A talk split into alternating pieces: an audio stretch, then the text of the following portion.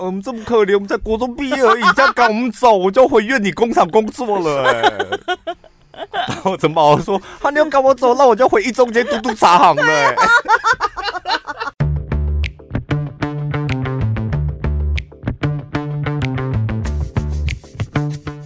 大家好，我是小潘，我是宝拉。好，这这个礼拜来到了绿茶婊之夜。哎呦，怎么？哎，我跟你讲，真的，你要你要不要试着也挑一个就很有挑战性的主题，然后讲讲看。我跟你讲，我自从讲完讲完那个买房一、买房二之后，我现在觉得任何题目都难不倒我嘞。就觉得哇，天哪，好轻松哦！你说讲那个讲完房子之后，是不是？真的。所以现在看到这一些什么网友投稿啊，然后什么同事八卦，任何的 任何的问题，职业呃工作、职场的、感情的、婚姻的、婆媳的、理财的什么，我觉得对我来讲就是轻轻松松。你们任何人生遇到的大小问题都可以来找小潘帮你解决。不行哦，不行，要收钱哦。不是说聊主题啦，聊主持节目，今天要讲的是一个。这些男同事觉得他是绿茶婊，对，说他是绿茶婊的天花板。但我个人看了一下，我觉得他就是一个说谎说谎成性的人啦。哦。呃，一个女同女同事呢，有外形亮眼，今年二十七岁。你知道女人的年纪就是她的筹码嘛？二十七岁还算等了青春吧？身高一百六十四公分，你讲这话真的是很。很政治不正确，不管几岁的女人，你们都有筹码，大量的筹码。年纪又丑，你那个节目一开始，糟老头讲错了话，你们女生啊，年纪就是你们的筹码。节目一开始就得罪所有的女性听众。啊、但在我们眼里看，的确是这样。而且你不觉得这个网友他出发点特别形容了这一些外在条件？对，应该讲。年轻的女生在肖迪哥面前是很有筹码的，是吧？对不对？二十七岁，身高一百六十四公分，体重约四十五公斤，然后呢，有一头黑长发。想象当中应该就是一个身材还不错，几乎是接近 model 的比例。然后呢，他夏天上班都是穿着露肚脐的短版上衣加短裙，再配一双高跟凉鞋，所以她一进公司就瞬间变成公司之花。那这个女孩子她的学历呢是高职的美法科毕业。前面看外在外在条件非常好，但讲到了学历呢，不只是高职美法科，而且还是读夜校。这个学历没有任何问题，但是在这一间公司，他们是在学历上面有规定，要大学以上，嗯、或者是至少要高中毕业，可是要有五年的工作经验。所以以这个女同事来讲的话，这个原 PO 就会觉得她的学经历感觉没有符合公司规定呢。那为什么可以进来我们公司？这是他提出的第一个疑问。嗯，因为他很会包装哦。这个这个女同事，公司的规定就是刚刚讲的，你才可以应征嘛。嗯、那这个女生她没有符合公司的这些学历条件，她怎么应征上？她说：“哦，我小时候爸爸外遇离婚，和爸爸住，十五岁就被逼着要出来工作，然后自己养活自己。”继母呢，又在十六岁的时候生了一个弟弟，所以根本没钱养他，自己存了三年的钱才有办法读高职夜间部。所以你们不要我吗？哎、欸，好厉害哦！这个回答问题的方式也太厉害了吧！所以你看到他十五岁就出来工作。算到现在二十七岁，他已经超过五年的工作经验啦，这一点应该可以符合了吧，老板？嗯，对不对？他是这种，你演的跟我刚刚演的不一样，我们是不同绿茶婊。一个是耍什么鸡的，我是耍骚的，然后你是那种就是楚楚可怜的。什么鸡？这个词也太久没出现了。好，那他在进了，反正顺利到了这间公司工作了之后呢，平常他就展现出一份一一副这种道德标准很高的姿态。嗯，大家私底下难免都会聊天嘛，各方面都聊。她有透露过，她以前交过三任男朋友，每一任真的都是好男人。嗯，可是呢，到最后都没有办法跟对方结婚，原因就是男方的家长就是嫌弃她的学历低，家庭环境又比较复杂，所以导致他前面三段感情都没有结果。这。有了这三段的感情经历，是不是又让男同事又对他产生出一股怜悯之心了？我跟你讲，我我真的看完之后，你们自己上网去搜这一这一个文章，我真的觉得这个女生的文笔还有她的脑子是非常好的。你说那个原 po 啊？没有没有，这个这个被原 po 说绿茶婊这个女生，不是文笔吧？是她的包装程度吧？包装程度也非常好啊，嗯、我觉得什么都好啊。你看啊，他说：“哎、欸，你交过几？人家问你说你交过几个男朋友？”我交过三任。然后呢，大部分分手了。你知道，我们常听到比较常听到的故事类型是分手，它原因什么？哎呦，就劈腿啊！哎呦，就是感觉不对啦！哎呦，就是久了，然后叭叭叭，或是男生出了什么问题这样。嗯。比较少女生会说我自己出了问题。然后你会觉得啊，你怎么会说问题出在你身上？再来，他拐个弯告诉你说，我挑男人的眼光非常好哦，我交的男朋友那个每一个都是好男人。嗯、那最后没结果，原因出在我身上，因为我学历不好，就对方家庭当然人家是看学历的啦。对啊，那也不是那个男人不好，嗯、是对方的家庭。那所以我们最后没有结果。你看。谁都没有问题，哦、但是我很好，I'm fine，我很我很努力，但是只是对方那个家长爸爸妈妈他们看不到我的努力，我只有高职毕业，又哭了，这真的很厉害耶！这这个不管这种人哦，不管你去哪里工作。嗯，我觉得感觉好像都会顺风顺水。但是这个女生不是只会装可怜这一招，你知道她平常有多贴心吗？她记下了全公司所有男同事的生日是几月几号。嗯，当那个男同事生日到的时候，她上班时候就会拿出她自己烤的饼干，就说：“Hello，小潘，生日快乐！这是我自己烤的饼干哦，请你吃。”很棒啊！是不是男生就会觉得、啊、哇？先不管你爱不爱吃饼干或他烤的好不好吃，有这份心意就很感人了吧？很厉害，我觉得这种人就是你还有办法记人家，我连同事的名字都记不住，怎么还有办法记住人家的生日啊？真的，你好夸张！你每次在跟我讲 A，然后讲到最后发现你讲的其实是 B。因为我跟你讲，找我们本公司的助理职的，我永远都记不住。永远都记不住他们的名字，不管他做一年还是十年，所以我都要再三跟小潘确认，你是说长头发还是短头发？哪个部门的？然后呢，还没完哦，他有时候呢还会找办公室的同事们团购。Hello，你们最近要买蛋卷吗？这个蛋卷啊，是我以前的同学他在做的。咔咔咔，不能讲蛋卷的。Hello，你们要买小潘宝拉 他们在团购的爆酱蛋卷吗？哦、我上次没有抢到，哭了三天三夜。他们好不容易事隔七个月又再度开团了。你只要从他们节目的资讯栏里面就可以点选连接，赶快去抢哦。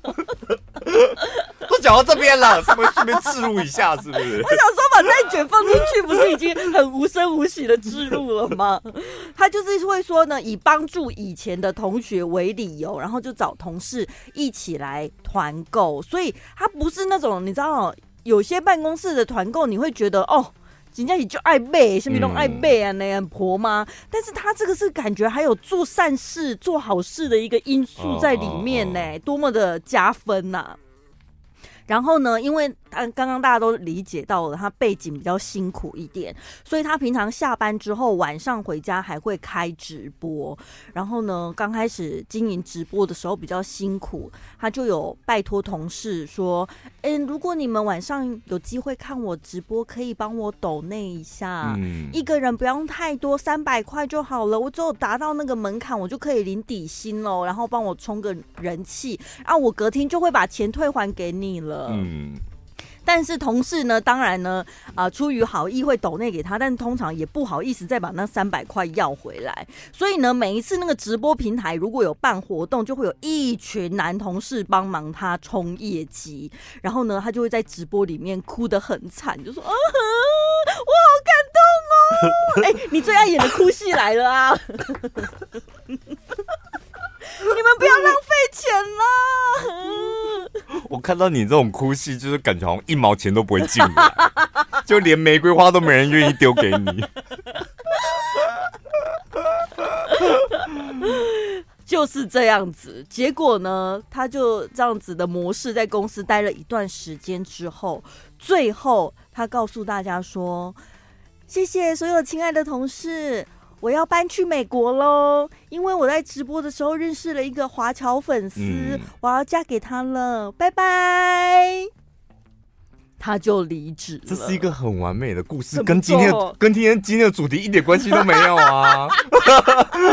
这是一个很完美的、很励志的人生故事哎。讲到这里，对，对啊、他就是一个人很辛苦，从十五岁呢，爸妈离婚之后开始就是养活自己，然后呢，好不容易半工半读进了这间不错的公司，然后他晚上还经营直播，没想到在直播的这个工作上面，他认识了一个华侨，然后远嫁美国，要过着。幸福快乐的生活了，而且就是这种故事剧情，就是会拍成偶像剧的，没错。但是他的故事还没有结束。通常这种嫁到美国的，大家可能就会想说这辈子不会再相见了。没想到过了一阵子呢，这个女同事的妹妹突然跑到公司来说：“我姐姐呢？我好不容易才找到，才发现我姐在这上班，她人去哪了？”同事当然就跟他妹妹讲说：“哎，可是你姐姐不是嫁去美国了吗？你们都不知道吗？”嗯、妹妹才说呢：“我们全家人真的都不知道姐姐在干嘛。”她说呢：“我姐她从国中的时候就不学好，十五岁逃学离家出走，两年之后她就带了一个小孩回家。”然后，因为他们家是住在云林的农村，嗯、就被邻居指指点点呐、啊。因为你。就是未婚怀孕生子哎、欸，对，然后搬到嘉义，嗯，然后呢，搬到嘉义了之后，就是你们这个姐妹俩，然后带了一个小小孩，很不合理嘛。他们搬家之后，只好跟新的邻居讲说，哦，是我们的妈妈避孕器失灵了，所以才不小心又意外生出了一个小孩出来了。所以哦，把自己外面的，把自己的小孩甩锅给自己的亲生妈妈。对，然后爸爸妈妈根本就没离婚呐、啊，然后那他自己的小孩呢？就会变成怎么样？那个辈分好难算哦。没有，他自己他的小孩就会叫他爸跟妈哦。原本是外公外婆，孙子要叫阿公阿妈爸妈。哦，对对对对对，嗯，反正就是这样子，默默的养那个小孩这样子。但是呢，他在外面还是一样，就是。没有学好，没有因为她怀孕生子，然后害得全家搬家之后就改变她的个性，她、嗯、还是一样到处骗人。大家在那个办公室里面说什么团购要帮助弱势，其实呢，那些钱都是进她自己的口袋。哦，所以她只是开团呐、啊，然后就吸金呐、啊，吸同事的钱呐、啊，对不对？到底是什么公司？我真的好想去，里面的人怎么都这么笨啊？全公司都上当，都阿大哎，叫他买就买，叫他抖内就抖内这样，然后跟他讲说，嗯、呃，我爸妈离婚了，我想从小就很穷，这样他们都相信。然后他一个月开直播就可以赚三十万嘞，里面有多少钱都是他这些同事抖内他的。然后呢，他后来。到最后就断绝、更改了所有的联络方式，就是所有认识他的人都找不到他。以前呢，原本都会拿钱回家，固定每个月可能拿一笔什么孝亲费啊回家什么。现在就是已经好几个月都没消息了，所以妹妹才会跑来找人。现在才知道啊，原来姐姐跑去美国了。所以所有的事情应该就是只有那个啊，嫁给华侨粉丝搬去美国是事实，其他都骗人的。对不对？也没骗人呐、就是一些包装的东西啊。我开团卖东西给你，那个东西也是真的，真的饼干呐。这哦，帮助弱势，弱势就是我，还不够弱势吗？啊，抖内的钱我要退给你们自己，你们自己不好意思说不要的。哦，对耶，我从头到尾没有犯错，怎么会这样？好厉害哟，太会演戏了吧？但是爸爸妈妈离婚，这个就是这就是说谎了啊。哦，我会说这个谎也是当初因为我的学历不够。进不了你们公司啊！就为了进公司说谎，这个我也做过啊。就是大学毕业，哦，骗公司说我大学毕业，你用骗的？当然我，我我我讲过啊，我是那个上面写 E 嘛，然后 E 写的很草，像 B 这样子。是直到我已经入职了，好，我们半嗯半半年了嘛，嗯，然后我们的那个行政部一直跟我要毕业证书，嗯嗯嗯。然后我最后交给他 丽人国中的毕业证书。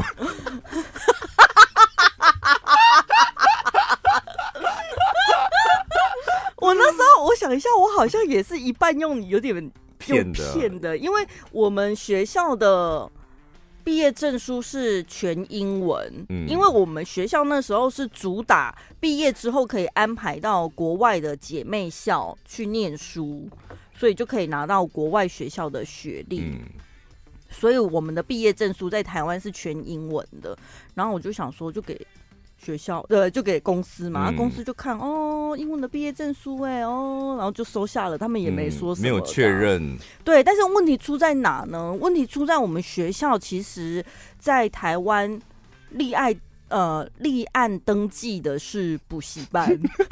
根本不是什么大专院校，是补习班哦。所以把把那个毕业把那个毕业证书翻成中文，就陈宝拉毕业于何家人。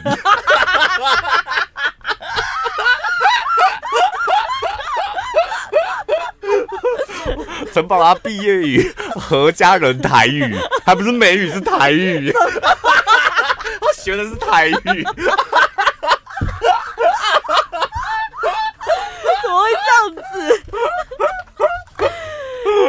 反正想办法先骗进来再说。你看我们两个就一路撑到现在，哎，本来就是被抓了再说啊。后来后来我们那个我们那个行政部的主管真的去跟老板讲，哎，嗯，说小潘没没毕业的，对，然后小潘没有毕业，然后跟你讲，还是要跟你讲一声。出于他的工作职责，啊、他他不是说要检举你或怎样，对，只是说身为老板，你应该要知道这位同仁。对，然后要不要用，就你自己决定。我是跟你讲一声，他是立人国中的，阿宝郎是和一中结合家人台语的。我们两个是靠实力撑到现在，对不对？靠骗进来的啦，先骗再说。但是我们用实际的工作能力，让老板把我们留到现在。我们两个就是今天主题的最佳男主角跟女主角，说谎成精。你是原本想把这个主题灌到这个绿茶婊身上？因为我是不是因为我想说绿茶婊之前讲过了啊，所以总是要换另外一个角度嘛。但是你身边一定有很多人爱说谎。我觉得说谎有几个理由，我好像有问过你说，你有没有办法接受善意的谎言？没办法，说谎我就是没办法接受说谎的人。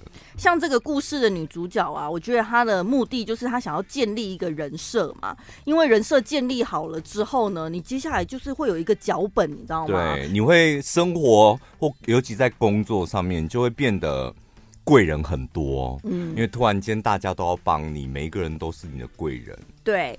那或者另外有一种人说谎的原因，是因为他别有目的，有时候可能是生意往来，嗯、或者是其他是不是骗财骗色什么的，诈骗集团。哎、欸，我们再讲个题外话，就是很多人说你干嘛要有人设？嗯，是为什么一定要把你包装成你不是你原本的样子？可你想一想，在职场上，如果你有一个可怜的人设，那真的就是很好用。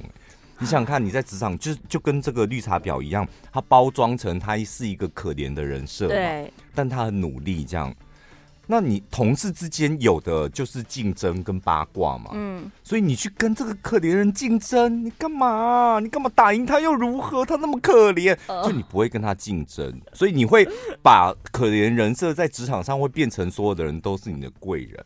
然后你在骂的时候，哎，你干嘛骂他？那么那么可怜的，嗯，所以可怜的人设，我觉得是蛮百用的。因为台湾人，我觉得大部分是善良的啦，同情弱者，对，嗯、所以就有一些人会蛮呃，会利用这一点去操控别人。我，我们两个就是利用这一点进全国广播的、啊。我们这么可怜，我们在国中毕业而已，这样赶我们走，我就回院里工厂工作了、欸。然后陈宝说：“他你要赶我走，那我就回一中街嘟嘟茶行了、欸。”我我最大的梦想就是吹冷气。我们两个真的好像哦，怎么会这样子？说谎成精啊！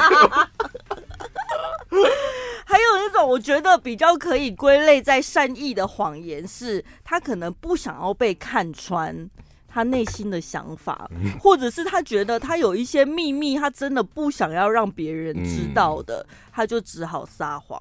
那另外一种是无能为力的状况，就是讲了又如何？嗯，就没有任何人可以改变某些事情或什么，干脆就谎撒一撒，然后掉头就走了。对，但如果你很讨厌别人对你撒谎的话，要怎么样有效的拆穿别人的谎言呢？大家可以参考一下哦。第一个就是态度友善一点，因为你对他好，对方喜欢你了之后，他可能就会话匣子打开，越讲越多。哎、欸，我跟你坦诚一件事，其实那时候我骗了你，就这样了。或者是他其实一直在撒谎，但是他讲的话越多，露馅的几率就越高。因为可能讲完了谎言，讲完了他不会记得，嗯、因为那不是事实哎、欸。重复多讲几次，多讲几几次，可能就会有蛛丝马迹跑出来。很多，所以我才觉得，就是你们说谎干嘛？就是很累耶、欸。嗯，记忆力好的人，你才有资格说谎嘛，因为你知道你曾经掰过什么谎，所以你现在必须得要再掰什么谎，你上一个谎才合理。你得要脑子运作非常的，你知道精准。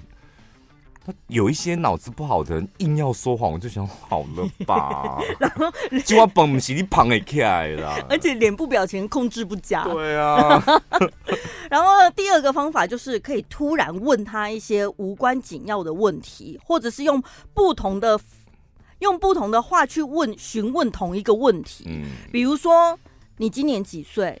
嗯，他一定会讲说二十，对，二十，二十。那所以你是几年次？哦，这个算不出来。九九，一九九九年啊，怎么了？那是属什么啊？十二生肖属什么？哦，属蚊子。哦，要这样子，对，所以我你不知道我咄咄逼人了。我只有高职毕业，而且我父母离婚，我很可怜。我不是说连续问，就是你可以对，可能这一次这样问他，下一次说，哎，你上次说你是几年次，我忘记了。嗯嗯，但他有可能就突然，哎，女生都会说谎年纪，对不对？是不是？我想说用这个举例，大家比较能够明确知道啦。我是属于那种我看破人家说谎是。看破但我不说破的人，嗯，对，就是会静静的在旁边看他说谎，这样。对，这也是下一点，就是就算你已经知道对方说谎了，你也不要太早的拆穿他。你可以先在旁边看戏，或者是先把这个当做你的筹码，搞不好哪一天可以拿来好好利用啊。对啊，既然没有利益关系，那何必戳破？嗯，没必要，就是就看他演就好了，他爱演就让他演。对，那有时候为什么你一眼就可以看破？可能是他的技巧很差，嗯，那你一下子就给他吐垮了，他可能就啊，算了算了算了，不跟你讲了啦，他就会耍赖，有没有？那他就不会继续把这出好戏演下去，那你不是少了一点乐趣吗？所以太早戳破眼、哦，我真的没办法看人家演说谎的戏，嗯，所以你是会忍不住，或者是你选择干脆你先离开，我会就是。用最短的时间内离开那个说谎的现场。哦，那另外有一种，我们刚刚讲的是假设对方是有心欺骗，那你可以先放在心里，以后搞不好派得上用场。另外一种，他是无心欺骗，就是我举几个例子，他是善意的谎言，嗯、搞不好对方其实是你很亲近的朋友，什么？你虽然知道他在骗你，但你可能要先想一下，说他会不会是有他的原因，他搞不好也是情非得已之类。嗯、那你立刻把他吐破啊，那不就是？不是就很很有失，就是让两个人就很没有情面了嘛？就立刻撕破脸，是不是？对。为什么你要说一个谎，让我过这么累？我还去想你的苦衷，哈！我做错了什么？哎呦，你真的无法完全无法接受哎，不管对象是谁。我跟你讲，但是我我对于身旁的人，你知道摩羯座，我我这种人是很壁垒分明的。我把你当自己人，不管是工作上、家庭或是朋友，当自己人之后，我虽然最痛恨人家说谎，但是你只要是我自己人，你讲什么话，我是百分百相信的。哦，oh. 就是我不会有那种存疑，也不会用一些什么察言观色的技巧去观察你的行为举止，我是百分百的相信的。那除非就是真的有一次，或是我，我真的觉得你可能伤害到我了，我才会开始静下来，注意一下，注意一下你是不是在说谎。嗯、这样。那如果他有出现一些什么很明显的不合理的，我跟你讲，我就是有时候像我，像我就是我不是说我圈子内的人，我是百分百的相信嘛，一而再再而三的相信嘛，然后一旦。一而再，再而三的相信，后来发现不对劲的时候，我还会告诉自己不可能，他绝对不可能对我说谎，oh. 我还会有这一关哦。Oh. 然后最后再看清，那我就是完全不往来。但是这些步骤啊，嗯、这些步骤是身旁的朋友，你完全不会感受到。你现在已经列入我观察名单了，不会，他们会觉得我很无情，怎么会说走就走？没有没有，那是我们已经内心经历过好几关的心路历程了。所以天秤座有时候也是这样，也是嘛，对不对？对，平常可能犹豫不决或什么，可是一旦我们下定决心，真的没有任何挽回的情面，我们就头也不回了，真的，我们就直接去屏东了，拜拜。本集节目内容感谢果香手工爆酱蛋卷赞助播出。怎样？卡我讲什么？哇！我还是把该讲的讲一讲一点，就是那个果香手工爆酱蛋卷，他们家呢是每日新鲜手工现做，然后再来大量新鲜的鸡蛋加面粉。不使用人造奶油、酥油、人工香料，没有香精，没有香精，那怎么会这么好吃？真的很难相信哎！这时候要套一下，不敢相信。真的，我刚开始看到。就我们上一次是去年推荐的嘛，三天，听众朋友，三天所有东西卖得一干二净，他的工厂真的做不出来了。就是三团购都一个礼拜嘛，上次介绍就三天全部可令掉，然后所以这一次呢，听众朋友，就是你现在听到，现在听到，请你立刻就点我们的连接，然后它的口味我们全部都试吃过了，就是如果能力范围之内，当然是每个口味都买。我还记得当初就是上一次的时候，我们刚开始要试吃有多么不屑，就是要吃之前那个表情。他们家厉害的地方在于，第一，他们那个那个什么，他们的果酱是任何的酱是没有香精，但是我跟你讲，花生你就觉得哦天呐，就是满满的花生酱，然后那个那个那个奶茶。我觉得那奶茶是我心目中的第一名，我也好爱。我也是，我第一名也是奶茶。它那个奶茶就真的是我们喝的奶茶，欸，对，而且它那个非常的高级的奶茶，高级。然后还有还有芝麻的，我也很喜欢。然后我刚开始想说，因为我不太喜欢肉松加在甜甜的里面。嗯，我跟你讲，它的肉，它的肉松爆酱。蛋卷那真的是完完全全不腻，非常的搭。它里面那个肉松怎么有办法这么细，然后就可以跟那个蛋卷皮融合在一起？然后他们家的蛋卷皮是，你看我们的照片，或是你点那个链接进去看，他们那个蛋卷就是那个福一轩的那种蛋卷厚度，哎，就蛋卷就很好吃了，然后再加他们很厉害的那个酱。对，但是它的蛋卷看起来很扎实，咬下去是完全酥脆的，很轻薄，感觉就是超级千层、嗯、一层一层卷卷起来的感觉。然后，所以你可以放冷藏，冰着吃是一种口感。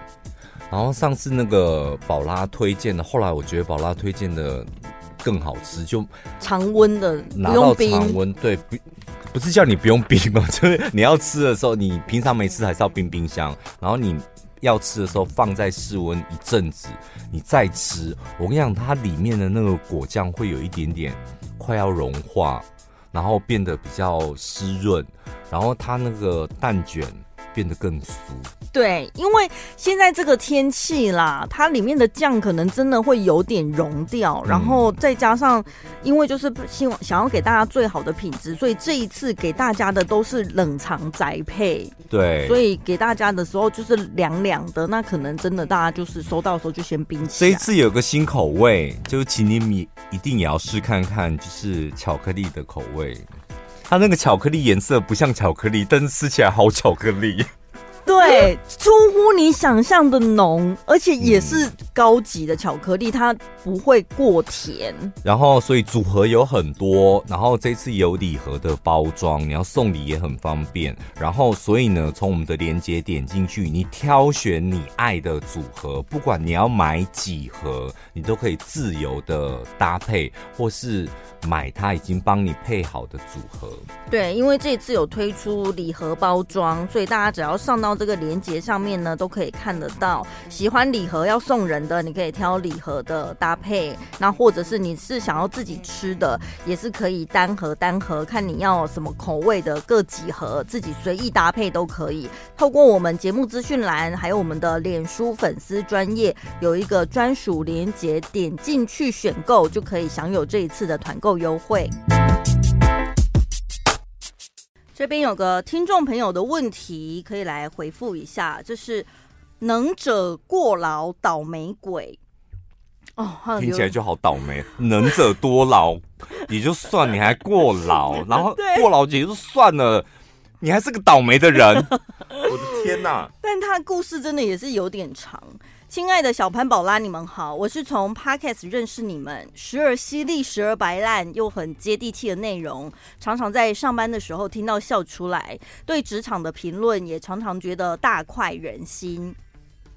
好，重点来了，本人在南部的船产公司上班，嗯，他最近转职到新的职场还不到一年，但是呢，他同组的一个同事呢。太想要让人抱怨了，所以想要听听我们的看法。这个同事呢是 A 女，在公司的年资比我长个几年。嗯，总结来说呢，就是老鸟的态度，但是没有老鸟的能力。实际呢，对自己负责的工作掌握度很低。平常遇到事情的时候，他就是能推就推；真的推不掉的时候，他就是伸手牌搬救兵；要不然就是等到同组其他组员看不下去，只好自己下海处理。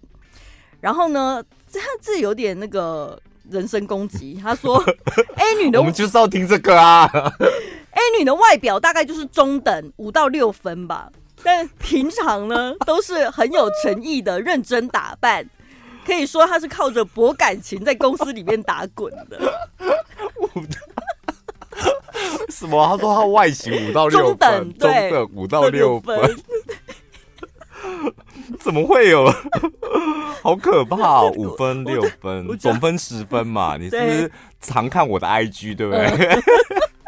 嗯我觉得他对 A 女充满了满满的敌意，嗯、然后这个 A 女就是时不时会说哦，我跟谁很熟啊，什么就是喜欢这种攀关系，但是遇到问题的时候就会开始装可怜。一旦他装可怜男性同事可能就会忍不住他楚楚可怜，只好舍身英雄救美。然后处理完了之后呢，他们就可以接受 A 女的花式称赞。嗯，那坚毅的女性同胞呢，就是会基于团队精神，在关键的时候再帮他一下就好了。重点都是都不是为了可怜他，都是避免大家一起沉船。所以呢，A 女就是这样子用一招呢打天下，平平安安的在公司里面活到今天。好，先到这边来，我们先告一个段落。好。这个听众朋友，你讨厌的 A 女年纪比你大，又是个老鸟。年纪倒是没提到，他说年资哦，年资哈，嗯、年资比你多多三年这样。嗯，然后能力又不足这样，然后外形普通，五到六分就是极普通了吧，对不对？但是他遇到问题的时候，人家同事会帮他。哦，对哦，先不分男女，但是同事会帮他，烂摊子他也会。他就是两手一摊，有同事会帮他做，对，因为人家有个大绝招，装可怜。嗯，所以装可怜不是只有漂亮、可爱、年轻的女生可以做哦，这是重点？这重点。所以女生在职场上，你就应该具备一点装可怜的能力吧，你会轻松很多啊。而且外表中等，还可以说我好可怜哦，而且你看我长得也不好看。对不对？所以你看男生多好，就男你你不管你是谁，你装可怜，他不会在乎你的外形，他都会出手相救的。哦，对啊，对，男生大部分就是一视同仁。啊，男生装可怜，女生会帮忙吗？没出息的鬼东西！你看男生多辛苦，漂亮的也可以骗我们，不漂亮的也可以骗我们。你们只要装可怜就好了。好委屈哦。啊，我们只要装可怜，没出息，小白脸，吃软饭，狗东西。好了，再来呢？A 女还有其他的，她常常会搬出私人因素。明示暗示大家要体谅他。嗯、所谓的私人因素，大概就是情商，就是谈感情不顺利等等。所以呢，他就会没来由的突然在他自己的位置上面哭起来，嗯、或者是跑去会议室里面哭。然后主管知道了之后呢，关心一下他啊，感情不顺利哦，那。你要不要散散心呐、啊？这工作都给都给宝拉做吧，你去抽烟吧。真的哎，就准他散心假哎，就让他可以请假出去、嗯、呃，就是平复一下心情或干嘛。然后真的就有其他倒霉鬼要帮他代理工作这样。然后呢，如果因为他本来只是偷偷哭嘛，嗯，啊，如果他哭的事情传出去了，他就会一整个礼拜失魂落魄。嗯，因为戏要演足啊。大家就想说，既然全公司都知道了，啊、那我我要演彻底，我总不能还那边小跳步吧？不能只哭一天吧？要哭整个礼拜好了。哎呀，好呼应我们上一个故事。对啊，因为都一模，所以这个技巧你们大家就能学多少算多少了。嗯，然后呢，他们公司呢有安排培训，培训。考试通过才会有结业证书。考试的时候，他抄别人的答案，最后还是没过，他就跑去找负责人说：“不好意思啊，我考试那一天，我真的是因为私人因素的关系，所以我表现的不是很好，我可以补考吗？”就是很想要，很想要自己去争取有一些特例为他开启这样子，然后都是用自己装可怜的一个。方式，那但是因为他的私人因素太频繁了，所以我们这个同事他非常的恼火。他最最最最不爽的就是，他平常都尽量跟这个 A 女避免接触，他只要做好自己负责的部分就好了。他有一件事情真的让他过不去的，就是他们的工作目标有一个必须要通过评鉴。那这个评鉴呢，是透过问答的方式进行的，所以非常的吃临场反应。然后还有稽核老师的主观评判也很重要。那我们的听众呢，他是自认为他实打实的准备，那稽核老师该看的、该问的，他前面的功课都做很足了。那反观这个 A 女呢，她是有很多人帮忙她，实际稽核的时候也哩哩啦啦。啊，时不时就要有人引导他，甚至帮他作答。好，最后成绩公布的时候，他们俩的成绩是一样的，所以他觉得老师对他有放水，嗯、他就觉得也太好狗运了吧，这是他内心最不平衡的部分，所以想要问一下，像这样子命很好的同事，我到底内心要怎么调试？还是有什么方法我可以弄死他啊？小潘。你是台中人吗？他是中南部南部人哦哦哦，南部人。传产公司，找一间大庙去拜一拜吧。哎呦，我的天哪，感觉你人生过得好辛苦哦，很努力，这样也比别人认真。嗯，然后分数最后跟别人一样。对呀、啊。哎，我知我懂他的心呢，内心真的会很不爽哎。你是这个听众对不对？你是属于这个听众？没有，但是嗯，可能有一段时期是，嗯、但是我觉得你好像把它看得太重要了。就是这位听众朋友，那个 A 女啊，如果像你讲的一马波摘雕，对不对？嗯、外表也没特别出色，感觉上她也不是特别吃香，因为她就只是靠装可怜这一招嘛。嗯、那你把她看得那么重要，你每天上班的情绪就是一直看她现在又在装可怜了。他什么事情又没做了什么？嗯，你把他在你的生命当中、生活当中的地位那个分量放太重了，尽量就忽视他，然后呢，让自己想办法用实力证明爬到他头上。就实力证明我们两个是分数是一样的啊。可是你刚到这间公司还不到一年呢，你之后还有机会升职，也没那么快，一年就升职吧。嗯，如果你表现的好，然后重点是，我觉得好，先不要讲到升职这么美好的想象，就是我觉得不要让这一个人吸引了那么多你的注意力，你尽量忽视他。因为如果你是传产，然后转到另外一个职场。他只有讲职场，但是我觉得应该是同行业。对，应该也是属于类传产或者传产那一类的。像你们的公司，应该我不知道啦，或是不是是不是主管职都是男生比较多？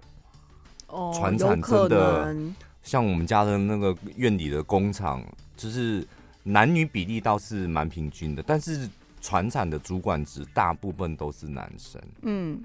所以你看了这个同事很不爽的这一个老鸟，他为什么一直在用装可怜？就是因为装可怜在老男人很很吃这一套，很有用啊。所以你知道他回家就骑摩托车回家的时候，回哪里？你们在哪里嘉义工作？就是回家的路上，他都他都都在。你知道有时候骑摩托车回家会练习一下。我跟主管讲话的时候，有表情应该怎么样，声音应该怎么样，他都在练习演装可怜的戏，搞不好哦，有可能。所以你希你觉得，如果我们的听众你办得到的话，就是不行。他我跟你讲，会会对于这种装可怜非常厌恶的人，就是他办不到嘛。你就是个 gay 跟囧的人啊！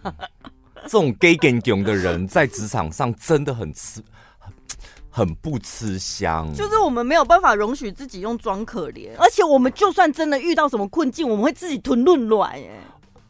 你可以吞论，然后你也可以认真，但不能 gay 跟囧。你知道 gay 跟囧？你一旦你你懂我的意思吗？陈宝华，你知道什么叫 gay 跟囧吗？嗯，怎么样？我写一个名字给你，你就知道了。嗯，他他姓陈吗？不是啦，对啦，对了，是不是？能力有委屈的时候，应该能力很好，然后就是也很认真，也很努力。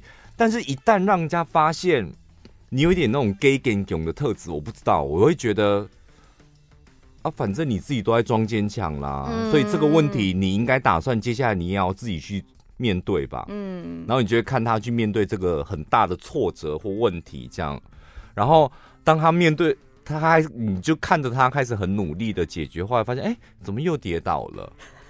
哦，不行，是不是？哎、欸，原来他，你，哎、欸，原来他不行，哎，就是你在旁边，你会身旁的人，他会处于一个看戏的状态，在看你啊，做得好，他就会补一句说，对啊，他平常就很努力啊，做不好就想，哎，他这么拼干嘛？就他这么拼，就还是做成这样。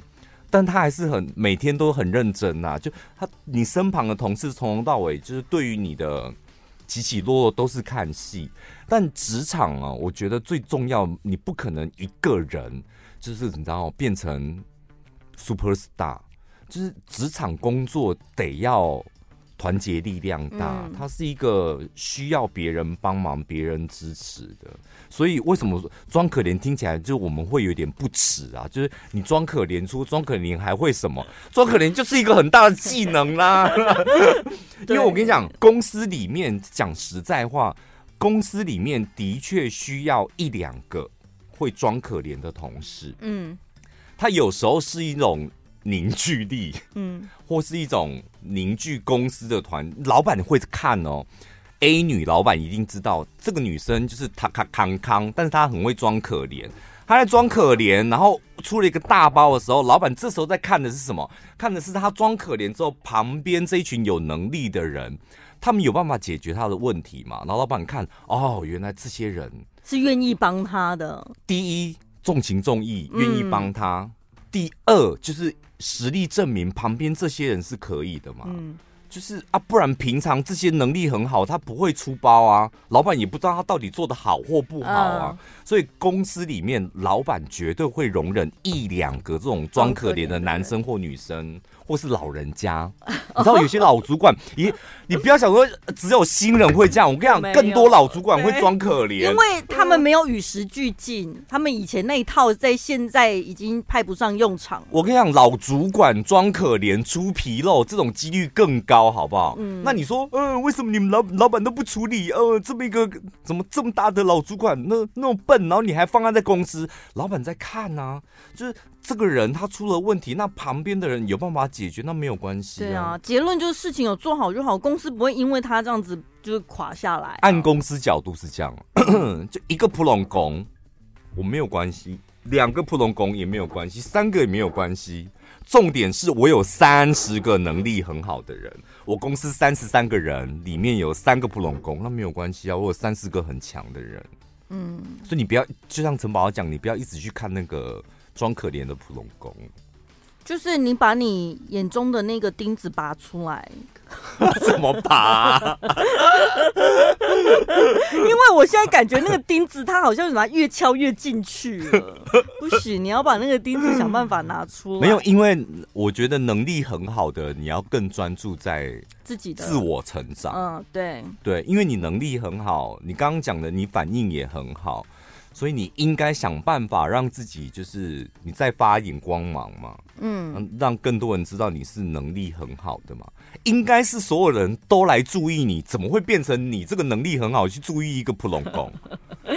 这倒是真的哦，嗯，因为现在看起来那个 A 女就是公司里面最闪闪发光的，但她只有五分哦。你几分？她五分，人家闪闪发光了。